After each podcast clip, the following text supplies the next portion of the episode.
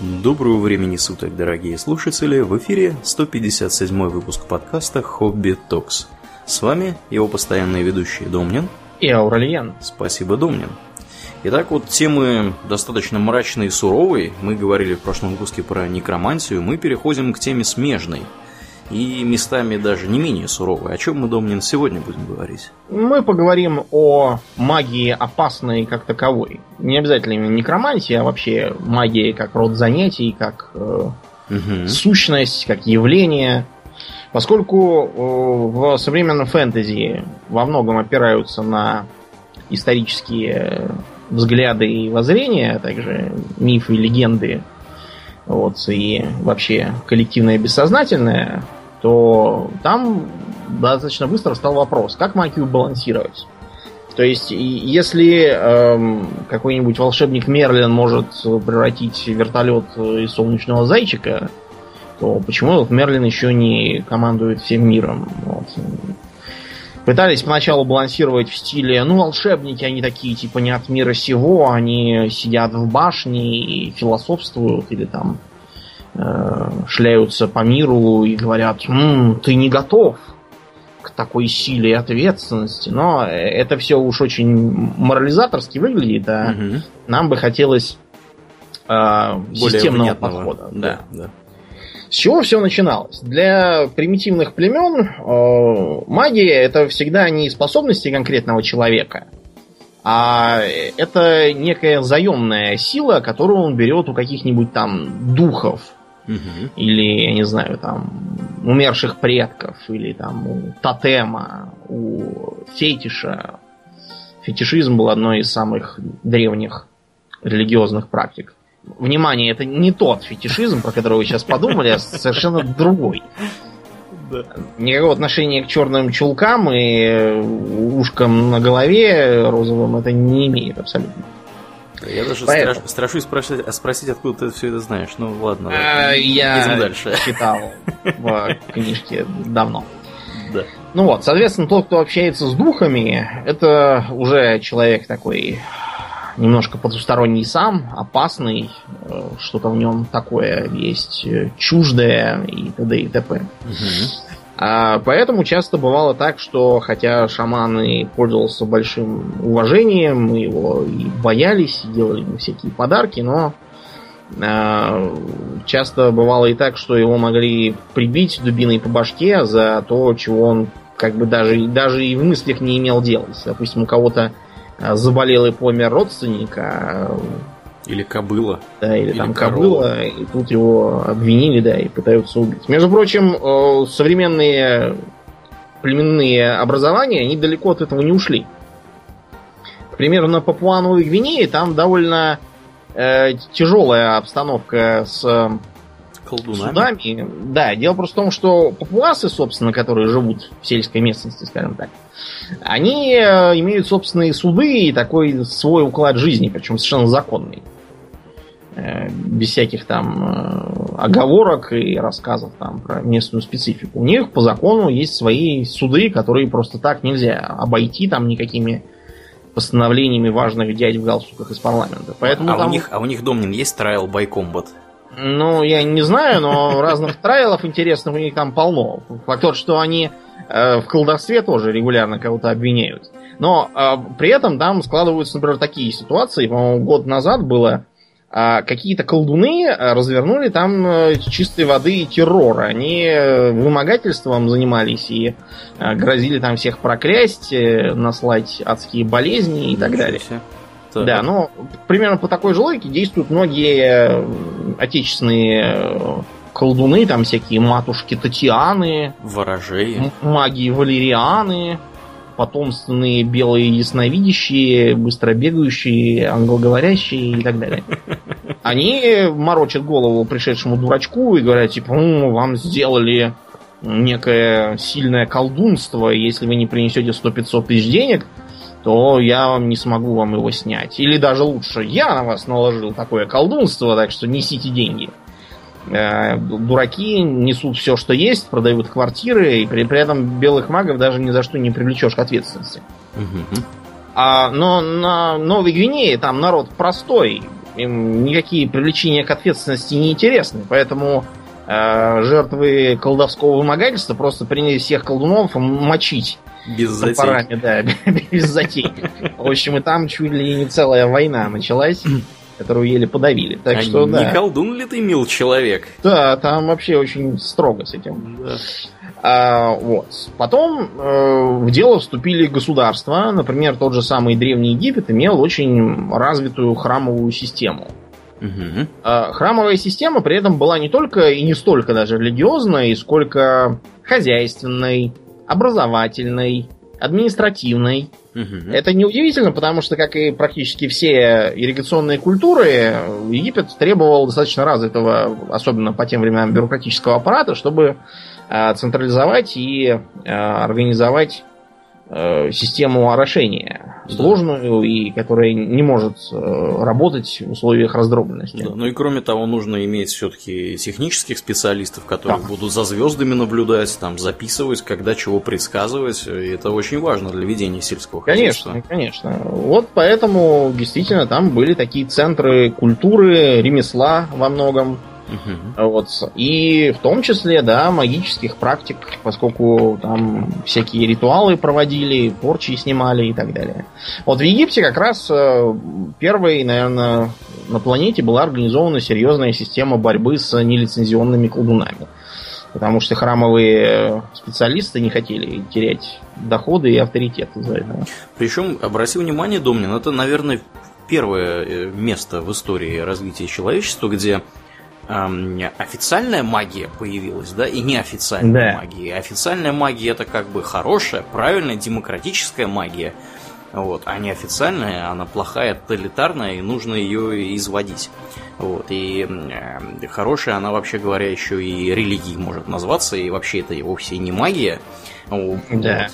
Так что, да, и как вот с тех самых пор пошло-поехало, собственно, потому что поглядите на любую современную религию, да, которая, ну, конечно, современные религии, они уже это не выпячивают, но лет 200-300 назад еще это вполне себе было вполне себе в порядке вещей. Да, вот мы, значит, у нас там чудеса, мощи творят такие-то чудеса, сякие-то чудеса. Это, в принципе, тоже магия, правда? Да, Но, при этом э, да. у современных народных религий, то есть, э, которые распространены среди публики, вот угу. эта вот манера там надеть э, крестик на экзамен, там, или еще что-нибудь, или там. Угу, угу. Это у вас ребенок болеет, потому что не крещеный, или там как что-нибудь да, такое да, слышать. Да. Вот типично. Или, например, я недавно по делам ходил в Москве, угу. вот, и обратил внимание на э, буддийское заведение, вот. Это один из центров школы Рипа.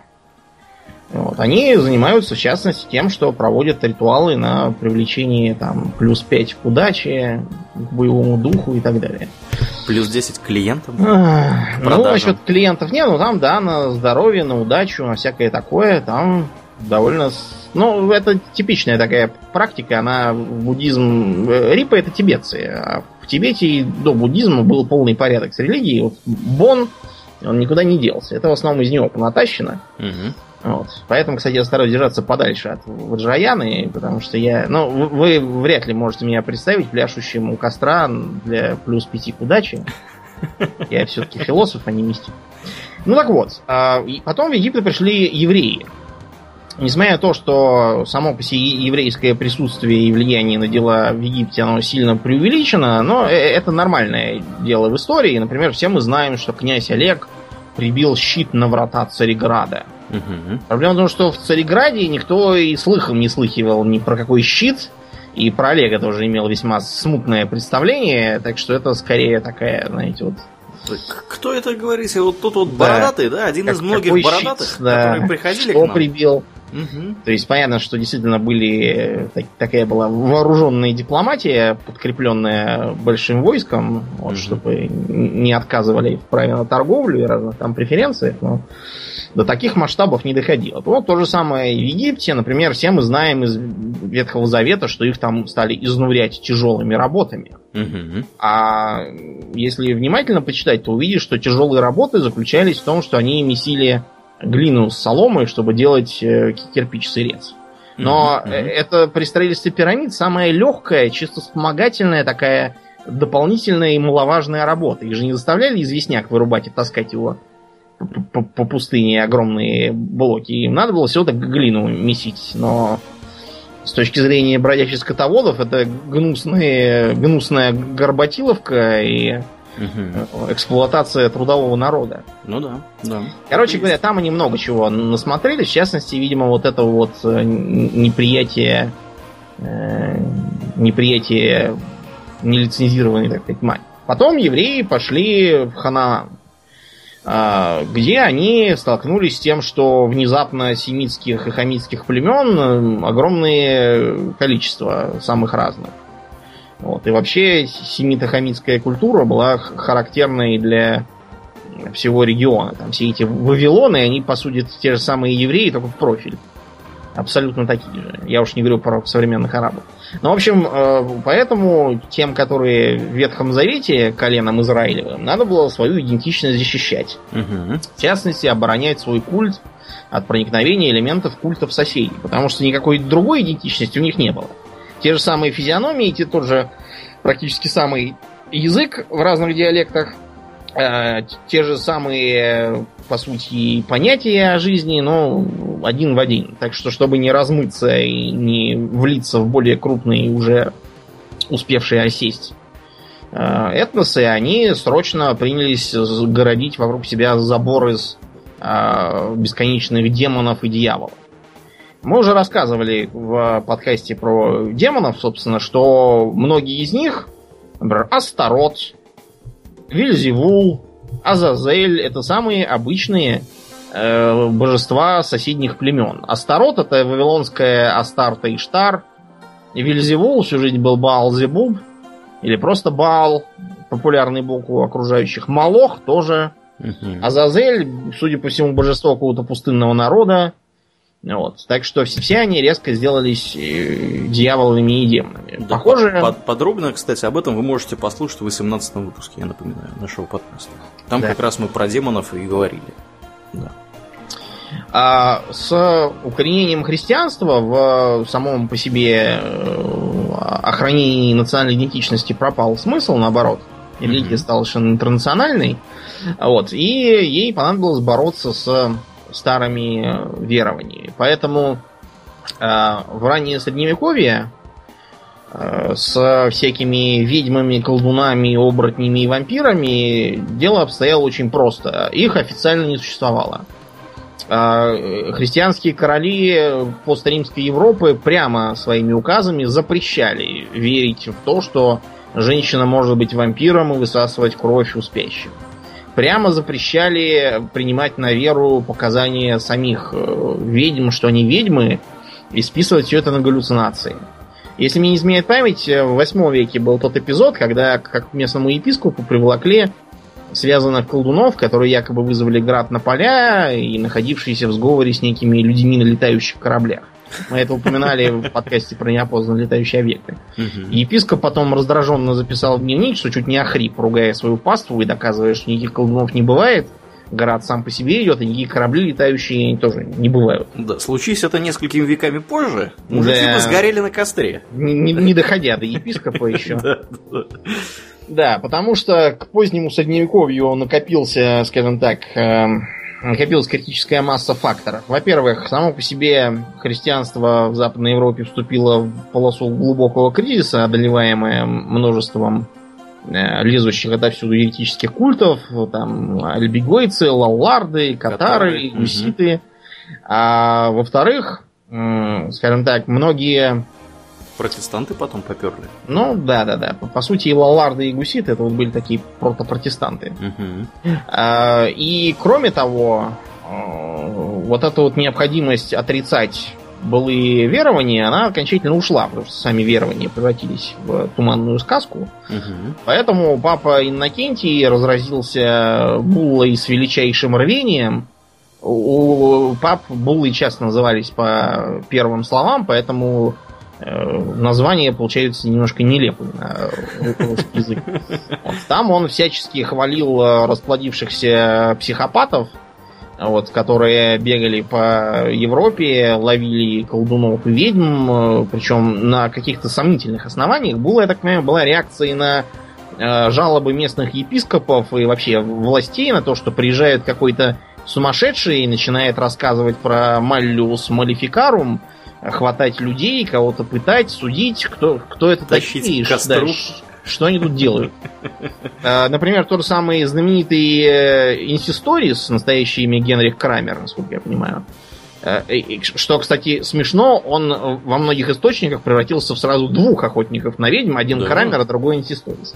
М, Да. На самом деле это был один и тот же мужик, а Инсисторис это просто корявая латинская кличка. Вот он был как раз автором Маллиус Малификарум, то есть молот ведьм, мгм. вот, где всячески рассуждал о природе ведовства и демонологии. Что э, забавно, э, первое же мероприятие его в Южной Франции закончилось тем, что на шум вылез местный епископ и пинком под зад его оттуда выкинул. Сказав, что такие тут нам не нужны. Вот. Он не унялся и стал бегать по более слабым с точки зрения власти местам и устраивать там показательные процессы. Если почитать тогдашних демонологов, типа того же Инсисториса, там такое ощущение, что э, дьявол делается чуть ли не могущественнее бога с каждой новой книжкой. Он вездесущ, немыслимо коварен, всеми силами норовит закабалить человечество, и даже не вполне ясно, как от него вообще защититься можно.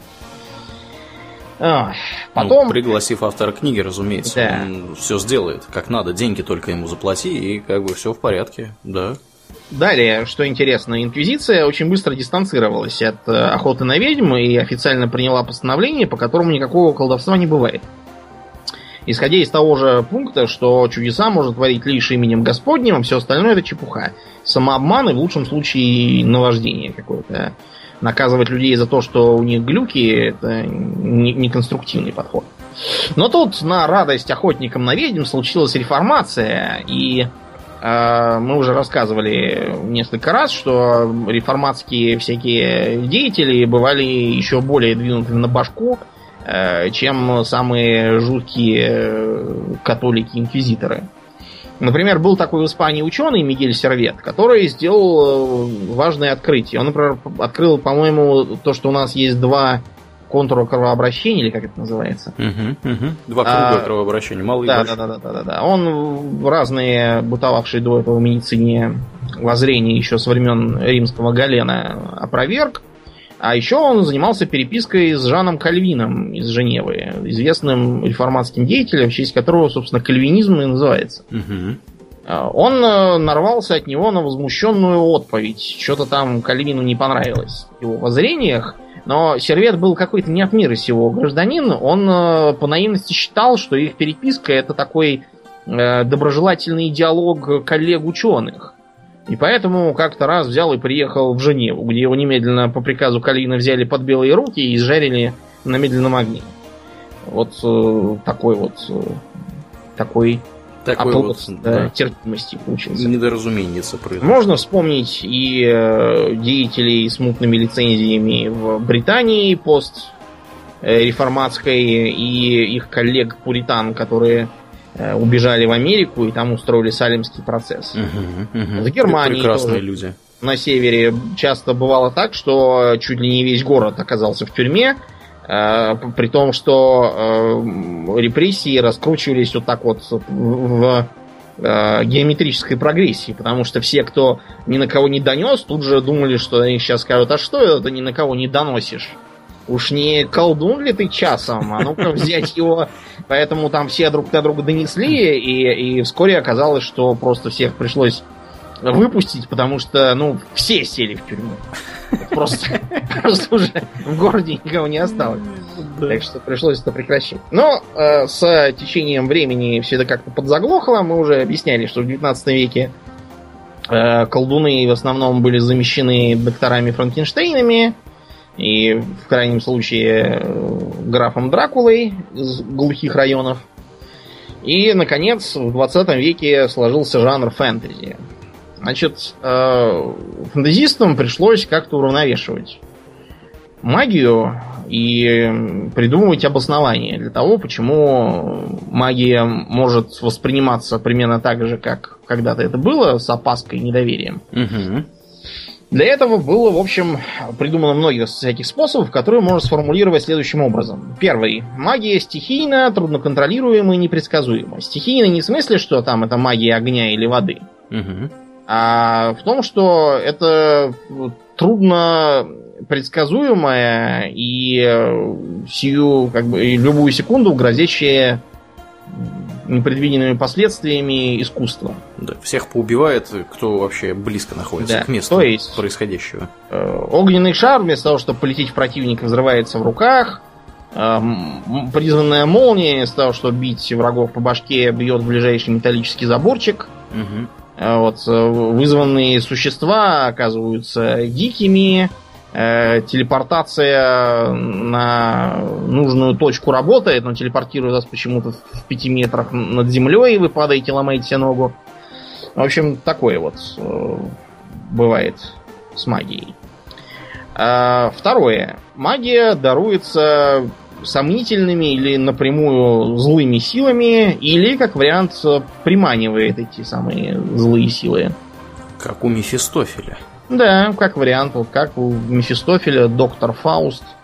Угу. Третий вариант. Магия не колдуется просто так. Каждое применение магии требует дорогой цены, которую придется заплатить за это. Да и чаще всего это не деньги. Да, вовсе даже. И вам сильно повезло, если это какая-нибудь синенькая мана, которую вы пьете из бутылочки. Угу. И четвертый вариант, э, стоящий немножко особняком, применение магии плохо влияет на окружающий мир. Э, появляются... Для, для экологии да, плохо. Да? да, для экологии плохо. Почему это стоит особняком перед другими тремя пунктами Аурлиен? Ну, потому что, я так понимаю, такое вот понимание магии, оно и влияние, оно появилось под воздействием всяких экологических движений, которые расцвели бурным цветом после Второй мировой у нас. Вот, всякие гринписы, киотские протоколы, парниковые эффекты и так далее. и того, до этого, да. на самом деле, было. Да? У того же самого mm-hmm. Толкина э, злая магия, она почему-то постоянно связана с индустрией. А, кстати, да, да, да, вот погляди на Мордор, где не появляются какие-нибудь там орки и всякие прочие темные властелины, земля там Или превращается хотя бы Саруман.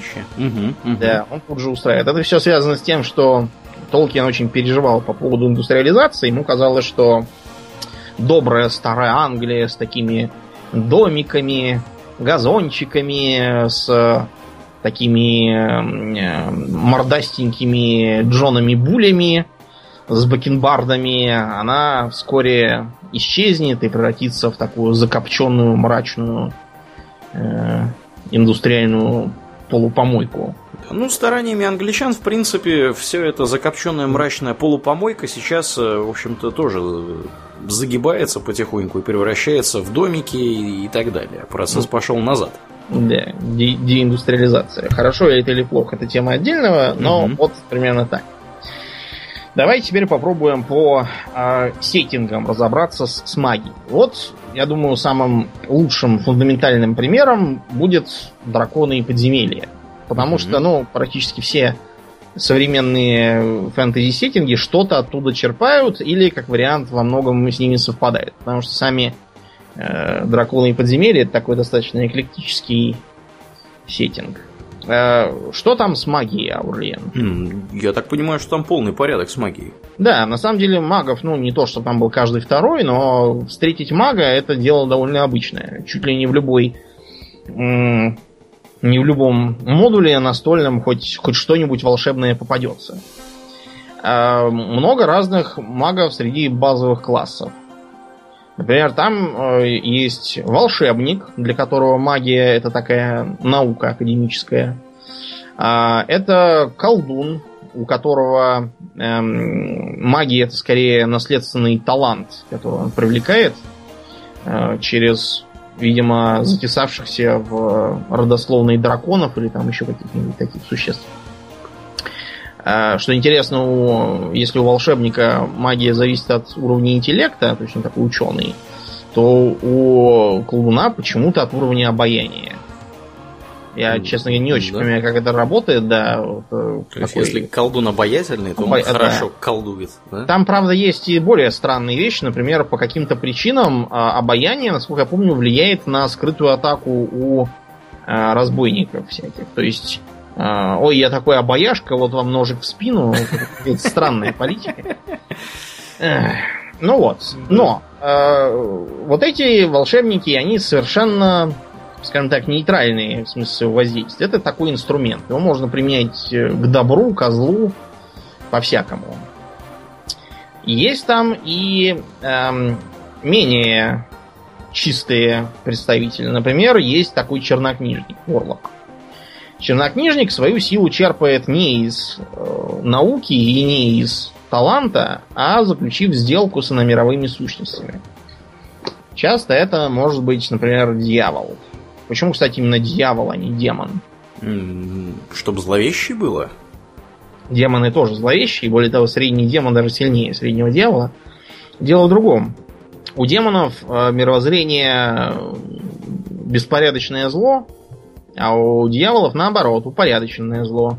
Mm-hmm. Поэтому договоры с ними, да, они заключаются и даже держатся. Правда, договариваясь с дьяволом, надо всегда понимать, о, о чем именно вы с ним договариваетесь. А то там можно мелким шрифтом внизу договора не прочесть и получить совсем не то, чего ты хотел. Поэтому у чернокнижников там обязательно должно быть недоброе мировоззрение.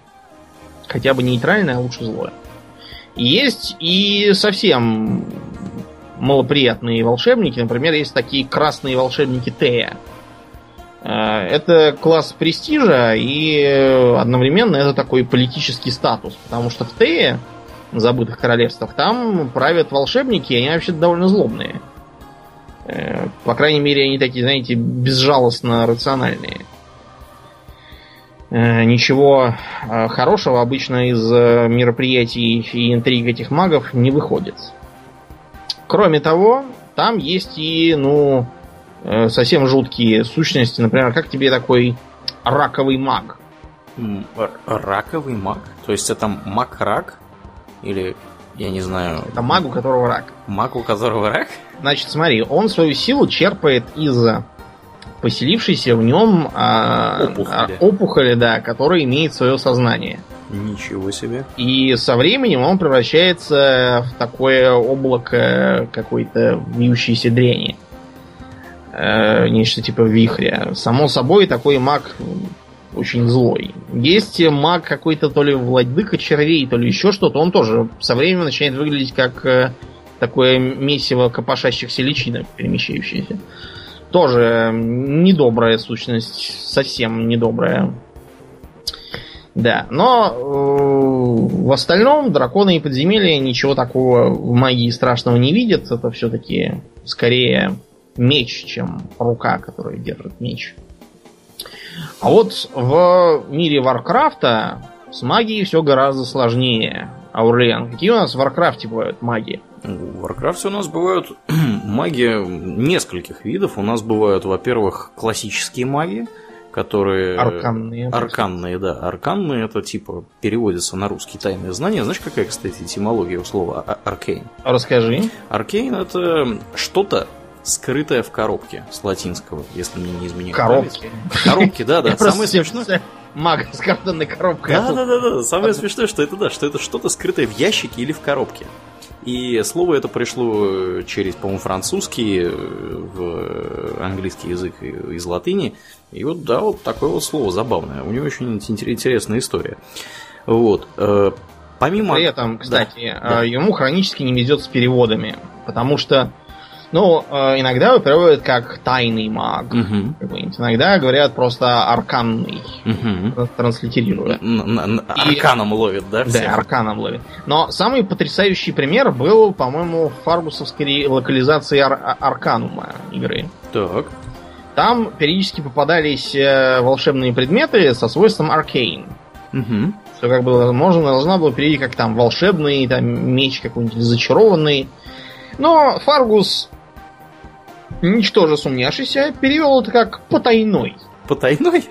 И поэтому получились такие замечательные вещи, как потайная секира, а, потайной щит, потайной двуручный меч, чуть ли там не потайные латы, потайной шлем. Все потайное. А, В карман, видимо, это все прячется, да, и достается вот эта потайная секира. Потайная секира. Кошмар. Ну вот, в общем, есть арканные маги. Для них магия это что? Для них магия это управление потоками э, чего-то. То ли, то, то, ли, то ли из вот этого, из, ну, из там, Незер чего-то там ну, они все ну, это черпают. Там она, как, как кажется, все-таки она скорее эм, имеет такое титанское происхождение. Это скорее естественная э, естественная энергия миров, в частности Титан, ее применяли перед Э, перед тем, как покинуть Азерот, чтобы его привести в нынешний вид. Что, в принципе, логично, потому что занятие основной Титанов это упорядочивать все да, подряд. То есть, если вы перед Титаном каким-нибудь рассыпите, я не знаю, там, коробку спичек, он будет их считать и раскладывать. И да. мое подозрение такое. Вот, так что в этом ничего удивительного я не вижу, да. Но То по... есть, по сути, угу. магия такая естественная энергия, типа там света или еще чего-нибудь. Угу, угу. Какие еще магии там бывают доме? Э, да, и для начала закончим про арканах. Чем да, они давай. могут быть опасны? Вообще говоря, магия у них самая обычная, то есть тоже никакой у нее нет ни знака плюс, ни знака минус. Она просто энергия, которая позволяет физически влиять на окружающий мир. Но э, не будем забывать, что, во-первых, использование магии массивное как раз и было тем, что привлекло пылающий легион на Азерот в начале времен. Угу. Во-вторых, э, не будет лишним запомнить, что избыточное увлечение магией э, со стороны высокородных кальдареев э, привело к тому, что число материков на планете Азерот несколько увеличилось. Угу. По сравнению с изначальным одним. Да, их стало как минимум четыре. Стало, да, четыре, плюс еще крупный архипелаг пятый, так что делайте выводы из э, того, что на месте колодца древних э, сейчас огромное дырище в море. Мейлстрём. Кстати, да. ты знаешь, что есть реальный Мейлстрём? Он находится в Норвегии. Я знаю, да. Вот. И он выглядит не так впечатляюще, но на самом деле я читал вот рассказы очевидцев, чуваки говорят, что действительно, если там поплыть на лодке, там течение морское, оно тебя будет уносить от берега прям вот реально как, как в Мейлстреме. Единственное, что вы когда представляете себе водоворот, а, вы все-таки отдавайте себе отчет, что водоворот это не как вы в ванне выдернули пробку и да, получился да. такой. Да, Вода куда-то сливается, да? Сливается, да. В кору земли. На дне да, океана никакой дыры нет пока что, к счастью. Водоворот это просто такое закрученное течение, которое, да, может быть опасным для э, водоплавающих, так сказать, судов. Э, тем, что, во-первых, оно может закружить и не давать пристать к берегу. А вода и еда на судне не бесконечные. Вторая причина. Водовороты на всяких крупных реках могут вас э, тащить в бок и прямо об камни. Угу. Ну и, и, и так далее и тому подобное. То есть это опасно, но никакие глубины вас не засосет. не надо так думать. Ну да, там механизм очень действительно простой, как ты уже сказал. Там особенность береговой линии такая, что образуется что-то типа дуги, туда заливает морское течение, да, оно идет по касательной, и по сути получается действительно такое завихрение внутри вот этого вот вот этой вот дуги, образованные островами или там каким-нибудь архипелагом или каким-нибудь полуостровом или еще чем-нибудь таким. Там, mm-hmm. по-моему, как раз группа островов находится. По-моему, это рядом с Лафатенами где-то у них, у норвежцев. Вот, но оно реально называется Мелстрём. Да, да ну оттуда это взять. Я помню, что по-моему, профессор Аронакс из 20 тысяч лье под водой, он как раз э, из этого Мальстрёма в итоге еле-еле выгреб, mm-hmm. чтобы сбежать с Наутилуса. Да, вот ну, так. опять же, сила его была сильно преувеличена. Преувеличена, да, сильно. А, да, но при этом магия склонна, кроме того, портить э, природу окрестную. Те, кто видел, как на э, животных и все остальное влияет влияют всякие магические катастрофы, те могут это представить. Потом э, разумная жизнь, я имею в виду не ту, которая из проклятия плоти получилась, угу. а самодельная, то есть э, тролли и эволюционировавшие из них эльфы. Угу. Они появились как раз, судя по всему, из-за мутаций э, местной фауны, прыгавшей вокруг колодца вечности. Угу.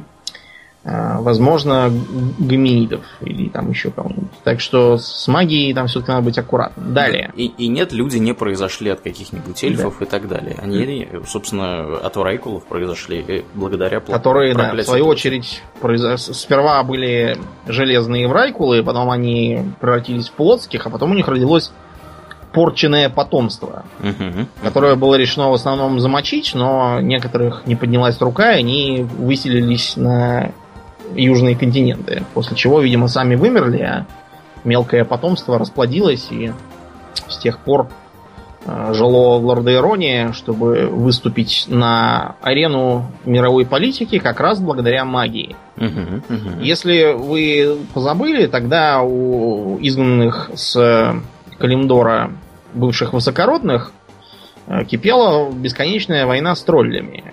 И э, чтобы ее переломить, люди сделали предложение, от которого нельзя отказаться.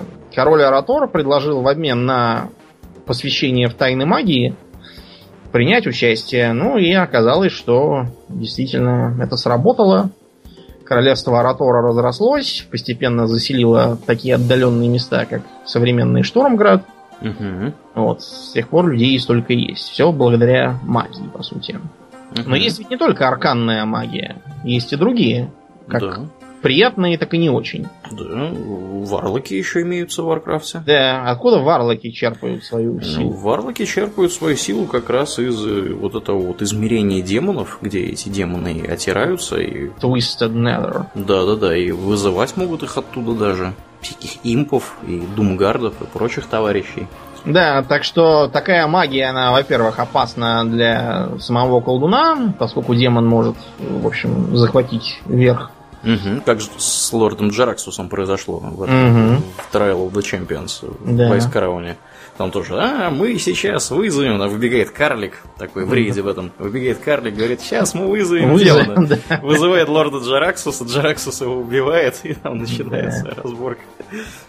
А, кроме того, э, это привлекает демонов как таковых, совершенно неподконтрольных колдуну, и вообще отравляет местность. Те, кто видел, как выглядит Дренер, угу. вот, и как он выглядел в параллельной реальности, где колдунов выселили благодаря влиянию Гороша, вот те могут сделать вывод, что бывает от э, избыточного увлечения энергии скверны. А, кроме того, а, вообще, кстати, в игре это все немножко упрощено, потому что, несмотря на то, что подчеркивается, что колдуны вместо житья в официальных магических башнях и обучения в официальных магических кварталах. Вообще, кстати, это что говорит о распространении магии? То, что в крупнейших городах для магов выделены целые районы отдельные. Mm-hmm. Mm-hmm. Надо да. говорит, да, серьезно об этом. Так вот, они, если вы помните, вынуждены ютиться во всяких там э, подпольных э, явках, Э, в подвалах каких-то непопулярных таверн, вот, в бедняцких трущобах, но, ну, в общем, им надо скрываться. Э, тем не менее, представить, чтобы в, ну, э, скажем так, в не игровом, а лоровом Аргримаре колдун-орк разгуливал с верной суккубой по улицам и торговался на базаре, вот, и он бы двух шагов не сделал, как его бы уже убили поскольку орки очень нервно относятся с, некоторых пор к колдунам. То же самое было бы и в Штормграде, и где угодно еще. Но да, ну, игровая условность, тут ничего не э, поделаешь. Не будем забывать, что на самом деле варлока, варлоков меньше всего в игре. То есть меньше всего людей играют за Интересно, да. Это, да, такое вот забавное, забавное совпадение с реализмом. Угу. Потом магия варлока часто плохо влияет на его здоровье все знают, что у варлоков есть такой вот э, хелстап, угу. когда они могут за счет своего здоровья что-нибудь колдовать. В Хардстоуне угу. это его центральная способность, позволяющая ему брать карты за счет здоровья. Угу. Вот. А, но вот что не следует забывать, арканная магия тоже может довести до всякого. Вот кто такой был Келтузет, например, до, до того, как он ударился в культ э, мертвых? Ну, мне кажется, как раз и был каким-то магом арканным. Он был арканным магом, при этом специальность у него была, он изучал э, работы и наследие Магна Медила. И вот куда это его привело. Да, он занимался научной медивистикой, занимался, а потом ударился в медивизм и медивщину. И оглянуться не успел, как стал личем. Да, вот так что надо быть аккуратным. Там можно доколдоваться совершенно с благими намерениями. Но есть и, безусловно, благие, конечно, силы, которые пустить во зло э, очень трудно или даже невозможно. Во-первых, это свет. Угу. А, да, тут... мы уже упоминали в этом да. подкасте, что изначально под светом понималось в виду что-то что божественное в христианском понимании, потому что во втором Варкрафте, как мы помним, были все... Теократия, да, рождественская да, елка, Церковь, кресты, да. Да-да-да, кресты, но потом это все быстренько морфировало, потому что продавать-то надо и не в христианских странах да. тоже все это Все это очень быстро превратилось в хрустального дракона Иисуса, да, так да. сказать, и стало такое, знаете, общее общее, похожее на христианскую, но при этом отдельной религией. Угу. у света есть и персонификации, так называемые нару. Вот, на нару тоже можно изрядно полюбоваться. Это такие тоже вот не, нечто типа ангелов, хотя они выглядят странно угу. с этой точки зрения. Э, свет, по сути, от э, магии по принципу работы не отличается. Он тоже работает на мане.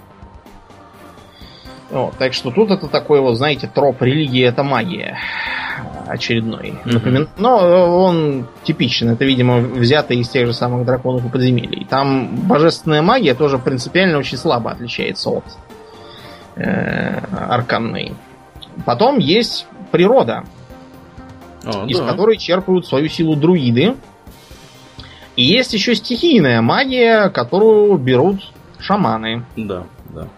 Шаман выступает своего рода арбитром между стихиями, он, э, э, так сказать, разводит их по разным углам, потому что все четыре стихии так устроены, что постоянно сталкиваются. И из этого может выйти целый катаклизм. Вот. Чтобы с катаклизмами бороться и не допускать их, как раз существуют друиды и их органи... э, извините, шаманы и их организации. Вот. Есть и всякие маргинальные вещи, типа там энергии ЦИ, но тут не очень понятно, что такое ЦИ. Э, просто потому, что восточные представления о волшебстве и алхимии, они сильно отличаются от э, да. средних западных. Несколько перпендикулярные. Да, прямо. поэтому это совершенно отдельная тема. Да, ну, причем вот. цвета вот у монахов, она, по-моему, вообще считается даже не как магия, а как энергия, например, ну, да, разбойников, да. желтенькая. Есть, да. Правда, монах, который целитель, он вполне а, себе все-таки, все-таки да, с маной. Как мана, ага. Понятно. Да, но это опять же игровая условность, тут пришлось так подрезать, чтобы не приходило. Но и ци, кстати, у него тоже есть. Ци тратится на некоторые заклинания, как вот у паладина его светлая медалька. Ага. Которой теперь нет. Да, ну. Я не знаю, я, я за паладин уже сто лет не играл, но вот у монаха оно вот ну, так. Буквально несколько дней назад вышел припач, и там перетасовали все способности, их стало гораздо меньше, теперь не нужно наяривать, как Рахманинов. Нет, ну, конечно, можно наяривать, если взять кучу талантов, которые не пассивные, а активные, способности. Вот. Но теперь там основных, например, ударных способностей у паладина какого-нибудь э, Retribution паладина у него 3 или 4 максимум. И у всех практически остальных классов тоже то же самое. То есть вот эти вот 4 вкладки огромные со способностями, они превратились в 2. Вот. Так что я, в принципе, считаю, что это положительное явление. Ну вот да, выйдет, выйдет аддон, мы как раз все это заценим, вам uh-huh, расскажем. Uh-huh, uh-huh. Вот, так что в Варкрафте магия многоплановая. Вот в мире Вархаммер там все, с одной стороны, проще, а с другой сложнее. Знаешь, из чего происходит вархаммеровская магия? Абсолютно вся. Не знаю, из чего. Значит, в мире Вархаммер магия это ветры, которые дуют из э, полюсов. Потому что на полюсах находятся пустоши хаоса, а в центре, на самом полюсе, там дырка, из которой эти э, самые хаотические энергии лезут, и в том числе дует ветер магии. Что такое устройство мировой географии рождает поводы для разных похабных шуток касательно анатомического устройства мира. Но для нас с вами важно следующее. Магия, которая дует из э, самого хаоса, она очень быстро разделяется на, э, так сказать, потоки. маленький процент его оседает и кристаллизуется. Еще получается известный вам варп-камень. Зеленые камушки, которые очень любят крысы, и от которого, собственно, они из обычной крысы произошли. Вот. Кроме того, его применяют некоторые некроманты, тот же самый Нагаш собрал большое количество. Если бы крысы на него не позарились, то его план бы удался. Крысы-мутанты. В башнях Кремля, да, да, да. Угу. А все остальное разделяется на несколько разных видов магической энергии, которые, собственно, могут манипулировать, э, скажем так, магические практики. Так. Э, видов их, по-моему, целых восемь. Ух ты. Не случайно у Хаоса как раз восьмиконечная звезда в виде знака. Э, при этом их все, кстати, можно, подобно цветам спектра, свести воедино. То есть обратно соединить в, так сказать, высшую или чистую магию. Э, я был очень удивлен, когда узнал, что вот когда мы разные цвета светового спектра соединяем, получается белый цвет. Угу. А если мы берем э, три цвета основных краски, э, то почему-то в итоге получится черный цвет. Угу. Из, смешения всех трех. Угу. Занятно. Ну так вот, восемь цветов следующие. Они подразделяются на, так сказать, э, школы магии, и большинство магов владеет одной, реже двумя. Чтобы владеть э, чистой магией, надо владеть всеми восемью сперва и научиться их все сплетать воедино. На саму по себе подготовку к такому обучению может уйти лет 200, и поэтому неудивительно, что чистой магией владеют только эльфы и сланные. Знаешь, что такие сланные? Кто такие сланные? Сланные это рептилоиды, которые служат... Э... С планеты Нибиру. У меня Нет, всегда, они... знаешь, ассоциативный ряд рептилоиды да, да, да. с планеты Нибиру. На самом деле сланные это, так сказать, слуги древних, которые э, оставлены, как они считают, на хозяйстве, чтобы смотреть за дальнейшим строительством мира. Mm-hmm. Поэтому с точки зрения слана все жалобы на неприятности круглые сутки творящиеся в мире Вархаммера это как припереться на стройплощадку и жал, жаловаться, что то кирпич сверху упал, то в цемент ногами залез, то сверлят рядом, то паяют, то еще что-то. Mm-hmm. Вот. Они считают, что мир еще далеко не готов, и недовольство надо попридержать. То есть это типа местных некронов, только, а, только нет, я бы сказал, в позитивном ключе? Да, ну что такое? Они, как тебе сказать, выглядят как э, Джабба Хатты, только... А, нет, скорее, знаешь, как, как босс нас гунганские, такие тоже uh-huh. толстые рептилоиды, вот вокруг них другие рептилоиды. Они живут в Южной Америке, у них такая культура типа ацтеков всяких. Mm-hmm. Интересно. Да, ну вот. А, первое и самое известное в империи по причине ее благонадежности это свет. Школа света, вот, которая занимается, собственно, освещением, Эм, э, просвещением тоже в некотором метафорическом ключе. Считается, что она связана с э, мудростью и такой, знаете, как бы с смекалкой э, иррациональной. Ей владеют иерофанты, которых часто э, используют как советников, философов, разных э, духовных авторитетов, они умеют изгонять нежить. Э, у них есть такие специальные э, нечто типа э, системы линз, которые они фокусируют свет свой магический и пуляют им по противнику. Попадание из такой конструкции может даже демона повыгонять обратно с одного попадания. Mm-hmm. Интересно, конструкция срисована, знаешь, с какой? Которую Королевское общество науки в Британии в, по-моему, 19 веке, в самом начале сделала. Там такая была конструкция из линз размером, не знаю, с пожарную машину, наверное, современную. И они фокусировали свет и кипятили воду в кастрюле, чтобы продемонстрировать это. Не, я думал, они как этот, как Архимед сжигали корабли. Нет, нет. Это, кстати, идея, идея была, да, позаимствована Архимеда, но они довольно быстро поняли, что ничего подобного быть не могло. У ИАХ Архимед ничего не сжигал, Архимед был просто математиком и создателем катапульт, которые, да, применялись при обороне Сиракуз. Правда, все равно ни Архимеду, ни Сиракузам это все не помогло. в итоге. Следующая почтенная в империи школа это металл. А металлом занимаются многие известные маги, которые частью занимаются боевой магией, например, э, заставляют вражеские доспехи закипеть mm-hmm. внезапно. А также они принимают участие в разных там инженерных работах, э, всякие там металлические балки, основания, в геологии тоже кое-что понимают, всякие там болты и гайки закалить могут для особо важных мест. Магия жизни, зелененькая такая, она, как известно, э, применяется для лечения. Э, можно там всякие э, болезни исцелить, можно раны затянуть, можно старость немножко и дряхлость отодвинуть. Воду, кстати, тоже она же контролирует. Единственная проблема в том, что эта магия довольно сезонная. Зимой она плохо работает. А весной и летом лучше всего. Магия неба синенькая. Э, связана в основном с ветром, с, в том числе э, креативностью, творчеством, э, с всякими там, с вдохновением, кстати, тоже Угу. Довольно парадоксальная такая магия, потому что, с одной стороны, она э, может служить для того, чтобы открывать всякие тайны, э, проникать в сны, делать предсказания, всякие теории э, изобретать. Можно привлечь, например, ливень на поля, чтобы их увлажнить.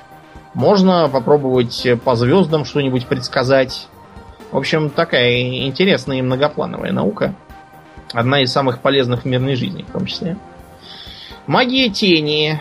Э, что интересно, магия тени здесь серая. И занимаются ей серые волшебники. Значит, к магам тени относятся с подозрением, потому что они чуть ли не все, как один, довольно параноидальные такие чудаки. Редко показываются на публике, строят немыслимого вида башни. И вот по такой можно побегать в э, Верментайде. Не помню, была ли она в стримах, может и, может и не было. Там внутри полнейший бардак в стиле того, что бегаешь по стенкам и потолкам, э, открываешь сундуки, которые прицепились для тебя к потолку, вот, и всякие там иллюзии тоже прозреваешь, периодически попадаешь в соответствующего вида ловушки, Э, в разные прохождения, кстати, одного и того же места, оно может выглядеть немножко по-другому. Mm-hmm. Да, и как бы другую э, другую Ловушка. другой интерьер, да, избрать. Но это может, например, либо сокровищница, либо библиотека, то есть там нельзя предсказать, что именно будет дальше. Они умеют навлекать э, всякий туман во всех смыслах, э, как самые буквальные, так и туман на мозги притупляя интеллект и скрывая что-нибудь ценное прямо у всех на виду. Умеют запутывать э, противника, чтобы он э, ходил кругами, заблудившись в трех соснах, э, на таком месте, где ну, просто физически невозможно заблудиться. Такой, такая вот магия э, Марокко. Чтобы с ней бороться, нужно быть очень э, трезвомыслящим человеком или не человеком. Магия смерти черная, очень подозрительная. Ей пользуются всякие вампиры и некроманты. Э, поднимают э, мертвых, всяких там страшных тварей создают, насылают болезни. Вот, то есть основное предназначение у нее это именно э, нанести вред конкретному человеку. Как массовое поражение работает плохо. Как массовое поражение гораздо лучше годится магия огня, Акши, как любят называть по ученому его последователи. Мага огня легко узнать, потому что он, во-первых, весь красный, во-вторых, э, огненно-рыжий. С рыжей бородой и такой непослушной гривой рыжих волос с вихрами. То есть не рыжих в, в эту школу магии не берут, в принципе? Я не знаю, мне просто кажется, что наоборот. Те, кто туда идет, те делаются вот такими. Угу. Я, по крайней мере, не видел ни единого, ни рыжего огненного мага. Как-то так получилось. Не знаю уж почему. Их еще называют яркими волшебниками. Э, у них магия незатейливая. Фаерболы, огненный дождь, э, выдыхание огня, такая чисто боевая, очень забавная магия. Маги огня считаются неуравновешенными и довольно буйными. Правда, э, тут стихийность их подводит. Иногда, увлекшись выдыханием огня, маг обнаружит, что у него мантия полыхает тоже. И начинает ее срочно скидывать. Так что ожоги для такого мага это типичная э, производственная травма. Ну и последняя из восьми это школа зверей. Коричневая. Занимается призывом всяких животных. Э, в городах таких волшебников можно увидеть редко. Они, как правило, сидят в э, сельских заведениях. Например, вот э, неподалеку от Альдорфа э, есть такой комплекс под названием эм, под названием Янтарные холмы, я так понимаю, Amber Hills. Вот там, в пещерах, как раз эти самые бурые маги и сидят. Они довольно нелюдимые, общаются в основном друг с другом. Их иногда можно встретить шастающими по дорогам, лесам и полям. Вот. Кроме управления, собственно, зверями, они умеют еще усиливать других существ, чтобы там э, даровать здоровье, свирепость, крепость и так далее. Есть и разная другая магия, но она такая довольно, знаете, специфичная. Можно вспомнить, например, знаменитый Уа что такое уа, Аурлиен? Уа – это такая своеобразная магия орков. Я даже не знаю, можно ли это называть магией, но, в общем, уа, оно сила его в численности и безумном желании все рушить и крушить. Да, если сформулировать, то уа это когда орков много, они все куда-то бегут и все там крушат. И чем больше они уа, тем лучше у них все получается. Угу. Э, практикуют и орки, и гоблины. А у орков она, как правило, связана с нанесением прямого вреда и вызовом кровожадности. А у гоблинов это нечто более э, тонкое, всякие там хитрые ходы, отравление, невидимость. Ну, как, как вы знаете, Э, горк нападает, когда вы его видите, а морг, когда вы его не видите. Вот поэтому и тут то, то же самое. Вот так работает Пуа. Она тоже часто завязана на цвета. Все мы знаем, что красное быстрее ездит и бегает. А, например, фиолетовое его это цвет скрытности с точки зрения Уа и позволяет э, оркам прятаться и нападать из засады. Да, я знаю, что это трудно поверить, но вот скажи мне, Урлен, ты когда-нибудь видел фиолетового орка? Не припомню. Ну вот, видишь, работает. Скрытно, да, все да. из засады.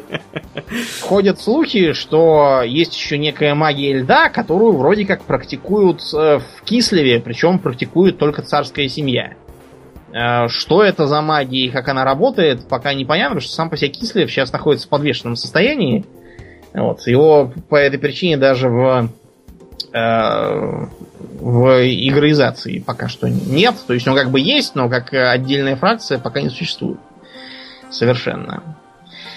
При этом тратить долгие годы на изучение всех этих э, разных школ, вынуждая себя ограничиться какой-то одной, пока не кончится твоя короткая человеческая жизнь, это же скучно, правильно? И как-то как долго все это. Гораздо быстрее э, можно научиться магии, если пойти путем хаоса. Вот там все получается очень быстро, мощная магия, не надо гробить время, сутулись над книгами все как-то само получается. Правда, сами еще получаются всякие щупальца, клешни, э, когти, зубы и Прочие копыта. новые части тела. Да, да, да, это, к сожалению, э, неизбежно. Такая магия, да, она вызывает мутации. Поскольку через тело колдуна хаоса проходят эти самые ветры, вот, и действуют на него деструктивно. Многие не выдерживают долгого воздействия, сходят с ума, превращаются в жутких монстров.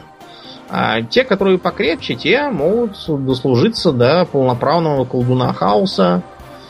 Ну, вот, и э, войти, так сказать, в ближний круг поборников конкретного бога. Часто это Цинч, но может быть и Нургл, и Сланеш. Вот у Хорна колдунов не бывает, он их презирает.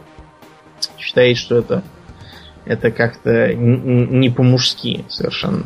Угу. А так, да, э, для э, охотников на ведьм основной задачей является выявление таких вот незаконных магов, или, как вариант, магов вполне официальных, которые начинают впадать в ересь хаоса. А отслеживать проявление мутаций. Э, иногда они, правда, бывают совершенно без всякого участия человека в магических практиках, а как-то сами по себе вылезают. Вот. Но, э, тем не менее, таких тоже надо хватать и сжигать. Э, инквизиторов учат бороться с типичными проявлениями э, колдовства хаоса, так сказать, его прямо чуять, снаряжают их всякими амулетами, серебряными пулями, шпагами с э, заклинаниями какими-нибудь. За счет этого выживаемость охотников на ведьм повышается, но не так, чтобы очень, поэтому типичный опытный охотник является, во-первых, э, носителем множества шрамов и там увечий каких-нибудь, типа одноглазости, а во-вторых, э, э, почти всегда находится в настороженном таком параноидальном настроении, э, во всех подозревает ересь, хаос, порчу, мутацию, э, подкопы крысы ему везде мерещатся, появление демонов хаоса, вампиров и черт знает чего еще. Ничего не поделаешь, магия в этом мире очень опасна, и э, заниматься ей надо с оглядкой и с необходимой безопасностью. А вот у гномов, кстати, в этом мире есть магия. У них какие-то руны, если мне да. не изменяет память. Гномы сами по себе являются народом недоверчивым, и поэтому магию они э, используют только в качестве рун. В таком виде она, конечно, гораздо менее мощная, но с другой стороны совершенно безопасная. Гномы просто не доверяют, понимаете, вот этой вот стихийной и хаотической природе магии.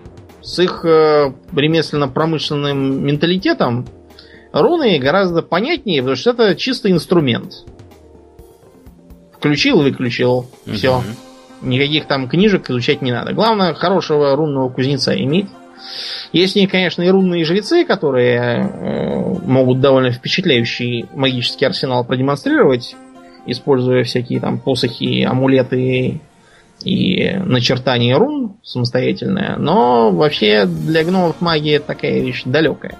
Чего, правда, не скажешь об их хаотических собратьях, которые живут к востоку от основной карты. Хаотические ну, гномы? Да, ну, ты что, не знал про гномов хаоса? Нет. Дело в том, что еще давным-давно, до первого вторжения хаоса, когда империя гномов пошла по швам, часть из них откочевали на восток от основного горного хребта, где находится э, Караза Карак. И э, заселили довольно скверного вида пустошь там, построив свою индустрию, э, так как там гор не было, они стали строить рукотворные такие пирамиды зиккураты и селиться на них, чтобы сохранять привычный образ жизни. Связи с ними все больше и больше э, утрачивалось, и после того, как случились, э, случилось вторжение хаоса, самое первое, про них вообще забыли и посчитали погибшими. Они нет, не погибли. Они превратились в совершенно отдельный народ, э, такого Вавилона семитского вида, с гофрированными бородами, часто заплетенными в такие Э, э, отдельные пряди, типа дредов, немножко похожие на вид с пряжечками. Э, высокие шапки в виде перевернутого конуса, характерные шмотки, такая чисто рабовладельческая экономика, где зеленокожие горбатятся на производствах вредных. Индустрия у них такая очень и очень грязная, вот, и они знаются с хаосом, поклоняются какому-то младшему божеству хаоса, которого называют Хашут. И они как раз те, кто изобрел пушку хаоса для, для хаотических орд. В ней внутри сидит демон, поэтому пушка такая очень опасная, она постоянно норовит вырваться и сажать артиллерийский расчет. Сейчас, к сожалению, гномы хаоса тоже выкинуты куда-то из бэка. Единственное, что от них есть официально, это вот эти самые пушки хаоса и их гномский расчет. Больше ничего абсолютно. Да, вот такие вот. Э, злая магия Вархаммер также часто требует жертвоприношений, поэтому ковены разных там ведьм, они славны похищениями путников и деревенских жителей для того, чтобы их употреблять в своих радениях. В общем, аккуратно надо быть с магией. А в 40-тысячном варианте что у нас с магией? В 40-тысячном варианте магия тоже имеется. У Тиран, э, не знаю, можно ли назвать, у Империума, назовем да. его так. Э, в роли магов выступают псайкеры. И псайкеры, вообще говоря, это товарищи, которые славятся тем, что они могут быть полностью неадекватными, вот, и значительная часть из них используется для астронавигации, потому что, ну, как бы... Без этого нельзя. Без этого нельзя, на этом основана, собственно, связанность всего Империума. Вот. А те немногочисленные псайкеры, которые легальные и которые не используются для астронавигации, они используются в интересах инквизиции, э, каких-нибудь генерал-губернаторов, там еще кого-нибудь, спец каких-нибудь подразделений, сил и так далее. Вот. Э, так что, да, вот, вот такие вот товарищи имеются. Да, при этом э, э, предсказать, э, если у вас проклюнулись псайкерские способности, что будет дальше, угу. э, очень трудно. Очень может быть, что вас отправят э, либо э, на подпитку императора и его астрономаяка, либо, как вариант, устроят вам промывание мозгов, чтобы удостовериться, что вы точно не сможете себе и окружающим навредить. После этого, правда, э, есть большой риск остаться слюнявым идиотом, но зато, да, никому не навредите. Э, может быть, вас возьмут в ряды астропатов. Угу. Никаких других э, свойств, способов, извините, быстрой межзвездной связи, кроме астропатической, то есть посылания сообщений прямо через имматерию. Ну, то есть, по примерно такому же принципу, как и корабли через него летают. Угу. То есть, если оно там где-нибудь не потеряется по пути, то быстро доберется. Да. И поэтому на кораблях должен быть хотя бы один астропат. Да. Что интересно, сам вот этот вот имматериум, он устроен таким образом, что там постоянно какие-то волны, течения и сообщения может не дойти, потому что а, вот, вот конкретно вот эту планету сейчас волны обходят, да, и или еще что-нибудь может подобное случиться массивное. И да, можно улететь вообще к черту на рога да, куда-то. Да, да массивные там какие-нибудь группы кораблей могут искажать э, варп этот самый. Так что там, да, там все как на настоящем И наоборот, море. Если вы, допустим, находитесь в каком-нибудь субсекторе, угу. то очень может быть, что в данный конкретный момент вокруг вас бушует варп-шторм. Угу. И добраться до вас никто в здравом уме даже и пытаться не станет. Сидите и ждите когда-нибудь он кончится. Да, да. И, может быть, даже при вашей жизни еще. Да. А, бывает так, что варп может ухнуть целая планета, а потом появиться вообще в другом месте и в другое время. Да, ну, собственно, как Space Hulk, да, которые, конечно, не планета, но, но сопоставимо, да, сопоставимо здоровенные вот эти вот корабли, которые остались, видимо, со времен покорения космоса. Или с, э, так сказать, сросшиеся несколько кораблей. Угу, тоже угу. может и такое быть. И из таких орки любят мастерить свои немыслимые космические станции. Угу, угу. При этом еще сбоку прикрутив какой-нибудь астероид у них, да, да. они специалисты. А есть и колдуны, которые пользуются подарками хаоса для того, чтобы колдовать заклинания. Для этого им нужно заключить союз с какой-нибудь сущностью из варпа. Чем это кончается, обычно можно без всякого труда представить. Э, с какой-нибудь ковен хаоситских культистов образуется, приедет инквизиция с тремя полками имперской гвардии, чтобы это все подавлять. Полпланеты сожгут. Не жалея про Если не всю, да. В общем, трудно. Трудно в Вархаммере, что в том, что в этом с магией да, ничего да. не поделать. Мир Dragon Age, который, в общем, во многих э, своих э, стереотипах и реалиях заимствован с Вархаммера фантазийного, тоже с магами имеет долгую, трудную и опасную историю. Значит, э, здешняя магия в мире Тедос работает на взаимодействии с тенью, которая находится так называемой вуалью или завесой, если переводить. Эм, в этой самой тени мы все бываем, кроме гномов, когда спим и видим сны. Сны это вот считается, что оно как раз. А гномы почему не спят, не видят сны? Гномы не видят сны, потому что они живут под землей и добывают лириум. Лириум на них так подействовал, что они... Короче, облучились гномы, если кратко. Да, да. У них иммунитет. Смысл в этом. Э, начиналось все с чего?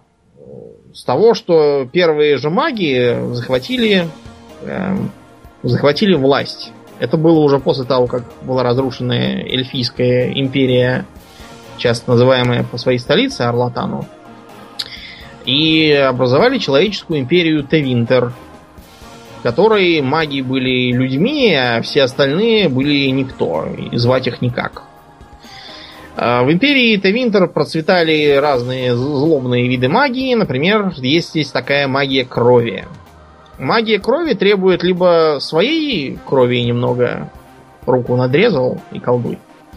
Но это довольно слабые заклинания, ничего интересного они не дают. А для того, чтобы нечто масштабное скастовать, потребуется, скажем, принести в жертву несколько рабов. Э, многие самые крупные и знаменитые строения империи Тевинтер построены, вот, можно сказать, буквально на костях сотен рабов. И нет, они не умерли от, а, от тягот строительства, их вот как раз зарезали, чтобы волшебным образом построить. Да. Правда, не, я пытайтесь, не, понимаю... не пытайтесь да. повторить это дома. Да, да, да. Я правда не очень понимаю, в чем принципиальная разница. Так бы они умерли или так бы они умерли один фиг. Они, наверное, должны страдать и в муках пребывать, когда умирают. Ну, вообще да, кстати, это, это важно. Это, Следующая... же, это же известная манса Домнин. Да, да, да, да, да. Следующая проблема с магией. Дело в том, что маги общаются с тенью и с живущими там сущностями. Сущности могут быть разные. Они, подобно вархаммеровским, э, созданы из коллективного бессознательного. Там могут быть э, так называемые духи вполне благожелательные. Например, это может быть дух справедливости, или дух э, знания, или дух милосердия, какой-нибудь такой. Такие приятные и могут в том числе помогать. А могут быть, как вот бывают, не очень хорошие люди, соответственно, там и много нехороших духов. Например, духи ярости, э, лени, вожделения, гордыни в том числе. Часто бывает так, судя по всему, что изначально хороший дух под действием нехороших людей превращается в свой антипод. Скажем, вместо знания получается гордыня. А вместо справедливости получается какая-нибудь там, не знаю, мстительность, злопамятность какое-нибудь неравноценное абсолютно возмездие отмороженное. Иногда это бывает быстро, иногда медленно. Суть в том, что разные духи могут э, э, проникать в наш, ну, вернее, в тедосовский мир не сами по себе, а только имея сосуд. В частности, именно этим объясняется в этом мире некромантия. Э, призываются соответствующие духи, заселяют мертвые тела, вуаля, получили скелеты, зомби, какие-нибудь там еще упыри. Может быть э, и сам человек живой, одержимым. Это может быть, конечно, какая-нибудь хорошая одержимость, то есть э, дух мудрости подселяется и дает ценные указания. Угу. А может быть, наоборот, и дурная. Ты э, под контролем демона ярости превращаешься в совершенно э, кровожадную, злобную и неостановимую машину убийства. Угу. Демон э, лени, это из тебя получится такое чудище, которое всех усыпляет и питается их э, вынужденным сном. Короче, ничего хорошего из этого не выйдет. А, для борьбы с такими магами применялись всякие полицейские меры, и так было вплоть до восстания против империи Тавинтер, возглавленного так называемой Андраста. Это местный Христос. Ее тоже, как Христа, предали свои же, только ее не распяли, а сожгли. Вот. Но из этого получилось э, нечто типа христианской церкви, э, верящей в Бога, да? Да, по имени Творец и его пророчицу и невесту, как здесь это описано, Андрасте. Так вот, в странах Андрастианской церкви все абсолютно маги э, должны жить в соответствующих общежитиях под названием круги. Круг часто выглядит как башня или как квартал небольшой, э, поселок. Э, это нечто среднее между общежитием, научно-исследовательским институтом, колонией и, не знаю, как бы это еще назвать, монастыря. За магами, которые там живут, присматривает специальный орден храмовников. Это такие религиозные рыцари, которые принимают лириум сами. Э, лириум пьют маги, чтобы добывать из него свое волшебство. Но вот и храмовники тоже его принимают, чтобы э, с этим волшебством бороться. Но понятно, у них, э, у них святые способности, а у этих опасная магия. Но суть, по сути, одна и та же. Кстати говоря, лириум вызывает привыкание. И, Наркота, да. короче. Ну да, храмовник потом, если пытается отказаться, будет переживать вот такую классическую картину. Весь потный, дрожит, глаза бегают, то озноб у него, то жар. Ломкая, обычная. Безобразие. И это в это дают играть детям? Да, представь себе. В это ну, там, дают... скорее всего, какой-нибудь рейтинг, там 18 плюс или что-нибудь такое. Ну, насчет 18 плюс я не знаю, но рейтинг там какой-то, да, есть. Плюс ко всему, там, во-первых, э, кровище и тьма тьмущая. После каждого боя ты выглядишь так, как будто, не знаю, ты их зубами просто грыз. Они из лука расстреливал. Э, там э, можно вести затейливую половую жизнь всякого пошиба, там куча всяких геев, и не только, расы там разные интересные, в общем, там такая те, темы там серьезные поднимаются, расизма и прочего. Но э, то, что маг может стать одержимцем и спалить э, окружающую его деревню, это одно. А хуже всего то, что, судя по официальной, э, официальному канону церкви Андрасте, за тысячу лет до э, начала первой игры группа самых крупных магистров, магистры это местные сенаторы, они заседают в э, парламенте империи Тевинтер. Вот я не, не понимаю, почему она империя? У них нет ни на какого императора. Зачем тут империя? Есть Архонт, да, но Архонт не является абсолютным монархом. И даже монархом, честно говоря, с трудом может считаться. Это, скорее всего, нечто типа пожизненного то ли президента, то ли премьер-министра даже. В общем, да, это странно. Почему-то, видимо, назвали империей, потому что в первой игре еще не успели продумать до конца сеттинг, и было решено, что раз она злодейская, то, конечно, империя. Угу. Мы как-нибудь поговорим про разные формы государственного устройства и распределения властных полномочий в вымышленных мирах. Там довольно много смешных есть таких стереотипов. Так вот, э, группа этих магистров решила, что золотой город, который в тени видный изо всех мест, и где теоретически должен сидеть бог по имени Творец, или, по крайней мере, несколько богов, они не знали. Вот они решили установить, что там такое есть. Если там действительно бог, то нельзя ли им, проникнув в Золотой город, самим стать богами? Считается, что э, Творец был ими недоволен, проклял их, превратив в порождение тьмы и не извергнув обратно на землю, э, после чего начались все эти неприятности с морами, серыми стражами, порождениями тьмы, архидемонами и прочей чертовщиной. Честно говоря, мне кажется, какое-то неадекватное возмездие. Э, преступления совершили какие-то пять гавриков, а отвечать за это почему-то надо все. Причем даже, даже не империя Тевинтер от этого страдает. Страдают почему-то те, кто не имеет ни малейшего отношения к империи Тевинтер. Да уж. Как- как-то чудно это все получается, на мой взгляд, и неадекватно. В общем, э, в последней части один из таких магистров является главным антагонистом, и он утверждает, что никакого Творца там не было вообще. Э, Что в таком случае случилось и почему он был низвергнут, не говорится. Надо, надо будет, не знаю, что-нибудь почитать, может, на эту тему. Не вполне понимаю. В общем, на протяжении всех трех игр между магами, э, храмовниками и магами, так сказать, преступниками, их там называют апостатами. Апостат нечто вроде святотатец по-русски. Вот. э, Постоянно происходят конфликты, в которых предлагается поучаствовать игрокам.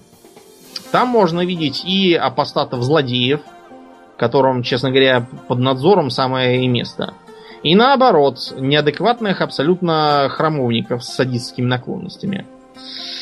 Для борьбы с совсем неуправляемыми и признанными опасными э, магами существует такой э, особый ритуал э, успокоения, tranquility, умиротворения. Человека отсекают от тени, то есть отсекают его от снов и от всяких эмоций. Умиротворенный теряет возможность колдовать и при этом делается абсолютно таким бесстрастным, с э, постоянно нейтральным выражением лица и лучезарно чистыми глазами. Человеком или эльфом. И вот он э, работает на всяких там должностях типа библиотекаря, там клерка какого-нибудь. Э, Дисциплинированный такой, никогда не, не сердится, не грустит, не радуется, правда, тоже. Э, Ест, спит, работает, поддерживает разговор, когда спрашивают. То есть такой, по сути, робот, получается. Э, Стать умиротворенным, понятно, почти никто не хочет, кроме тех, кто твердо убежден в своей опасности для окружающих. И угроза этой процедуры двигает сюжет во многих местах. Например, э, в начале первой части, если играть за мага, то там один из твоих товарищей как раз бежит из э, круга, потому что его считают опасным и хотят сделать умиротворенным, а у него там любовь, которую он, соответственно, перестанет чувствовать. Вот он решает бежать вместе с подружкой, кончается все это очень плохо. В частности, для и персонажа игрока тоже наступает Сугундер. С другой стороны, а, для опасений в адрес э, малограмотных, молодых и буйных магов, там, знаете, есть самые э, весомые обстоятельства. Многие из них становятся магами крови, некромантами, злодеями там какими-нибудь таких э, в купе называют малификары. Эти самые малификары, к примеру, эм, могут э, заниматься контролем разума окружающих, создать себе такую, знаете, целую деревню рабов, которые будут его обслуживать, при этом сохраняя внешний вид э, совершенно нормальный. Э, вот. Одержимость, опять же, проблема, потому что, например, чтобы стать полноправным членом круга, нужно пройти через соответствующий ритуал. Ритуал заключается в чем? Тебя отправляют тень, а где ты должен победить демона и вернуться обратно. Если победить у тебя его не удается, то тебя убьют дежурящие рядом храмовники. Прекрасно. Да, так выглядит завязка вот как раз первой части, если начать играть за волшебника. Ты попадаешь в эту самую тень, э, тебе сообщают, что вот э, будет там демон, его надо прибить. Ты встречаешь мышку, которая оказывается не мышкой, а другим таким же студентом-магом, который вот не прошел это самое испытание и навеки там застрял. Э, Вот, он вызывается тебе помочь. Там можно выполнить пару заданий, чтобы себя усилить. А вот. Потом появляется демон. Это демон ярости, такой довольно простенький, похож на огненного элементаля. Ты его убиваешь, после чего готов э, отчаливать. Твой э, товарищ э, говорит, что было очень здорово, заходи еще. Хотя, на самом деле, будет без тебя скучно. Вот, может, сделаем следующим образом. Эм, можно я буду на мир смотреть твоими глазами? А то мне тут одному тоскливо. Но ты понял, Аурлиан, да? Нет. Что, Но что вот это? Я, я сразу понял и сказал ему, вот, значит, с каким демоном надо было бороться. Этот самый псевдостудент э, усмехнулся, А-а-а. превратился в огромного демона гордыни и сказал, неплохо, неплохо, давай еще увидимся. И выкинул меня вон. Тот первый демон был подставным. Потому что, согласись, э, закидать фаерболами мозгов много не надо. А вот э, уберечься от соблазнов, да. Там демоны на это, знаешь, большие мастера. К примеру, а, а, важный сюжетный поворот в первой части то, что аристократ, который тебе нужен, тяжело заболел. А его сын, он маг, но его мать и отец не хотели с ним расставаться и хотели его спрятать. Не посылать его в круг, потому что там они его никогда уже не увидели. Ну как, увидели бы там раз в три года на два часа. Вот. Они хотели с ним расставаться и пригласили мага-апостата, чтобы он его учил контролировать свой дар. Разумеется, ничего хорошего из такого подхода выйти не могло. Паренек э, решил, что его отец болен и надо ему помочь. И так помог, что там полдеревни сожрали мертвецы в итоге. Mm-hmm. Да, так что там надо быть очень аккуратным. Ну и э, для завершения нашего разговора Иногда, вы знаете, мне, мне тоже хочется надеть э, кожаную широкополую шляпу с высокой тульей, э, плащ с пелериной, вооружиться кремневыми пистолетами и шпагой и идти истреблять э, колдунов демонов и еретиков да, и, и, и одержимых, да. Все почему? Потому что вот я недавно гулял по Старой площади, это в районе метро Китай-город в Москве. Я там постоянно вижу в разных местах одно и то же. Какие-то магазины для колдунов, какие-то там колдовские школы, где учат э, магии, гаданию и чему-то там еще.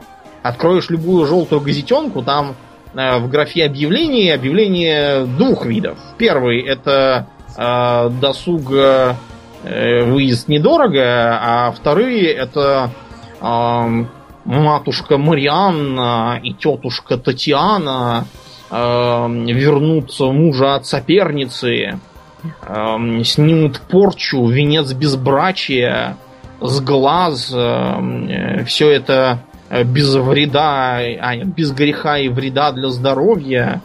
И они хорошо живут, судя по всему. Деньги им несут.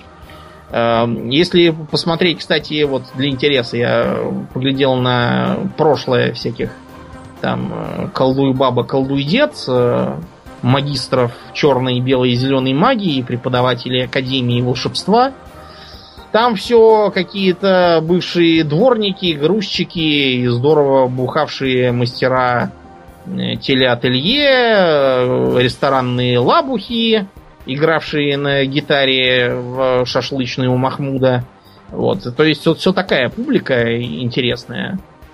Э, и ничего, люди идут, несут э, все последнее, что у них есть. Э, вместо того, чтобы лечиться от болезней, ходят к этим и гробят себя и своих детей.